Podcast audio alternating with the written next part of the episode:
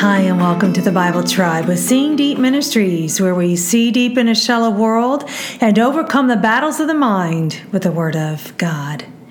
If we are not careful, we can go through life without truly understanding that all that we have belongs to God.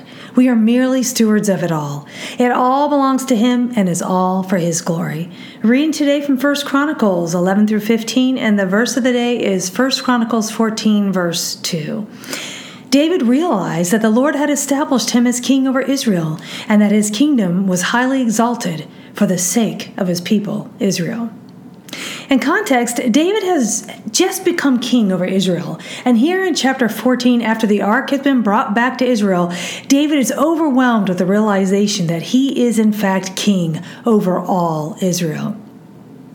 He walked through 15 years of being chased by Saul and through much adversity, and finally the moment is here. But I love how David's realization is not just about his position, but about the purpose of that position.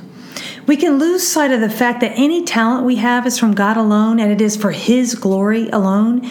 And this realization by David is so key to us as well. Any favor we have from God, any ability or talent or position, it's not for our glory. It is so others might know God. We are signposts.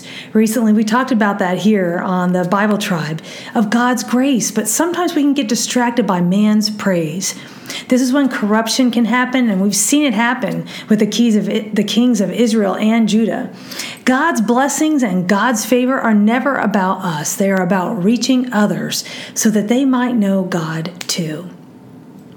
I chose the keyword realized, which is the Hebrew word yada, and it means to acknowledge, to recognize. When we recognize and see God's hand in our lives, we are more apt to stay on mission. Thought of the day Our position is a mission. Where does God have you positioned for His kingdom? No position is too small for the purposes of God. Go with God and His precious word, friends. Tune in tomorrow as we head back into the book of Joel.